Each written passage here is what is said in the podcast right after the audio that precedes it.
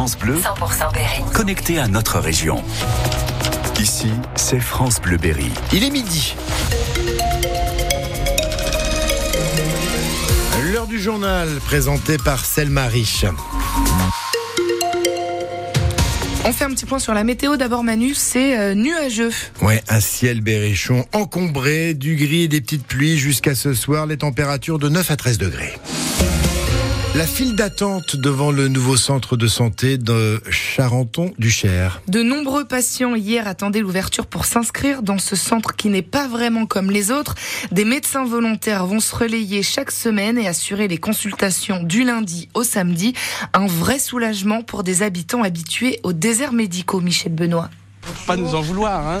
Si vous attendez un petit peu. Bonjour monsieur. Tellement de monde que la file s'étire devant l'entrée du cabinet. Le docteur Jardel, cofondateur de Médecins Solidaires, doit même proposer des chaises pour les patients les plus fatigués qui attendent dehors dans le froid. 18, 19, ouais, 20 personnes. Et il est à 9h du matin. C'est des gens qui sont pas soignés depuis euh, des mois et qui sont dans une angoisse terrible. Cette maman est venue de Saint-Amand-Montrond pour trouver un médecin traitant pour ses trois enfants. Mon fils, il a eu une angine. C'est que sur la durée, ça commence à être compliqué de pouvoir soigner ses enfants. Je suis asthmatique, allergique, bref. Disons que je peux assurer un quotidien sans risquer ma peau, mais il y a vraiment une grande urgence maintenant à retrouver un médecin traitant. Donc on attend notre tour. C'est pour mon cousin qui a des vertiges. Le docteur Aubois est venu du Vaucluse. C'est ce médecin retraité qui fait à chaque fois les ouvertures pour Médecins Solidaires. C'est sa troisième. Moi, j'ai souvenir euh, à Bellegarde en marche d'une patiente que j'ai vue en visite où, en fait, euh, en faisant un bilan standard, on a découvert une leucémie. Un deuxième médecin, le docteur Lambert de Haute-Vienne, restera trois semaines le temps d'absorber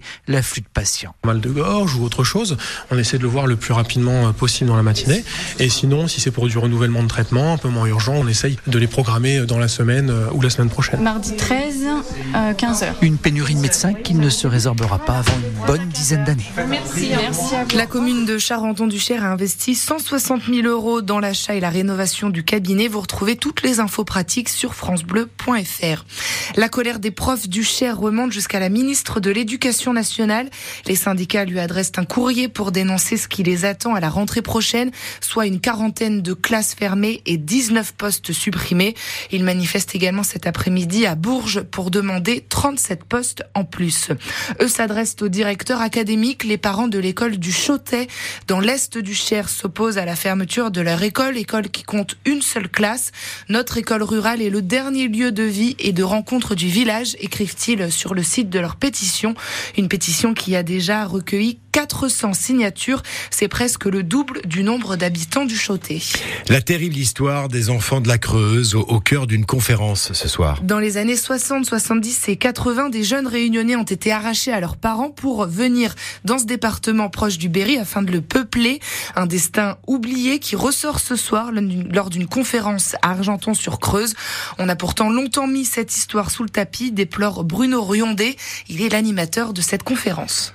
Dans les années 70, on connaissait un petit peu cette histoire. C'est d'ailleurs frappant de voir comment les actualités régionales présentaient cette arrivée d'enfants réunionnais de manière un peu exotique. On montrait ces enfants qui, pour beaucoup, voire pratiquement la totalité, n'avaient par exemple jamais vu la neige. Des enfants de la Creuse, aujourd'hui des adultes, racontent dans leur témoignage que à l'école primaire, certains enfants venaient les toucher pour voir si la peau déteignait. Ils pour la plupart jamais vu un enfant noir. Il faudra attendre les années 2000 et depuis les années 2005-2010, on commence à mieux connaître cette histoire, notamment à travers le prisme du respect des droits des enfants. Comment une république, qui par ailleurs est la patrie de la Déclaration des droits de l'homme, a-t-elle pu à ce point se comporter avec une partie de ses enfants et encore aujourd'hui ne pas véritablement reconnaître la souffrance dont ils ont été les victimes?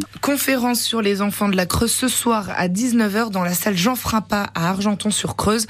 L'entrée est à 6 euros. Il est toujours impossible d'identifier l'une des deux victimes de l'accident de Neuvy-sur-Barangeon hier. Des examens du corps doivent être réalisés. La voiture a pris feu après la violente collision. Le conducteur du véhicule en face est également décédé, un homme de 57 ans. La dangerosité de la route qui est également causée par le comportement de certains conducteurs. Les policiers de Bourges ont arrêté hier un homme de 29 ans, positif à la cocaïne. Il roulait sans permis de conduire valide. La veille, c'est à Saint-Doulchard qu'un homme a été arrêté avec quasiment 2 grammes d'alcool par litre de sang. Le recueillement en ce moment aux Invalides à Paris. 800 personnes sont réunies dans la cour pour euh, rendre hommage aux victimes françaises de l'attaque du Hamas en Israël. 42 Français sont morts ce 7 octobre, il y a 4 mois jour pour jour.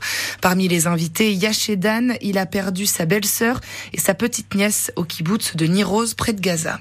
Ce qui s'est passé là-bas, à Niroz, les gens ont été déchirés de leur lit, enlevés de leur famille. Je ne sais pas comment je vais me tenir, je ne sais pas comment ça va agir sur moi, mais je sais que je veux montrer qu'on est là je veux être pour dire merci pour dire merci à la France. De nombreuses personnalités politiques sont attendues comme les membres du gouvernement et les chefs de l'opposition. Emmanuel Macron, lui, doit prononcer un discours. La suite du gouvernement Attal attendue cet après-midi. Promesse de l'entourage du Premier ministre qui veut quand même rester prudent. La composition de la deuxième moitié du gouvernement est attendue depuis le 20 janvier. Une quinzaine de secrétaires d'État doivent accompagner les 14 ministres déjà nommés. Le PDG de Total veut maintenir le plafonnement des prix au-delà de 2024. Annonce de Patrick Pouyanné lors de la présentation des résultats annuels du groupe.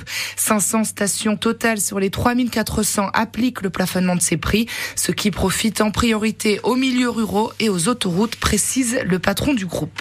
Du sport, qui rejoindra Rennes en quart de finale de la Coupe de France de foot? La suite des huitièmes ce soir avec Strasbourg, Le Havre, les Normands qui au tour précédent ont sorti la Berrichonne Foot. Autre rencontre au programme ce soir, Nice qui se déplace à Montpellier.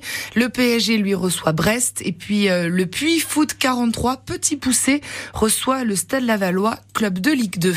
La Berry, elle, rencontrera l'US Orléans le samedi 2 mars.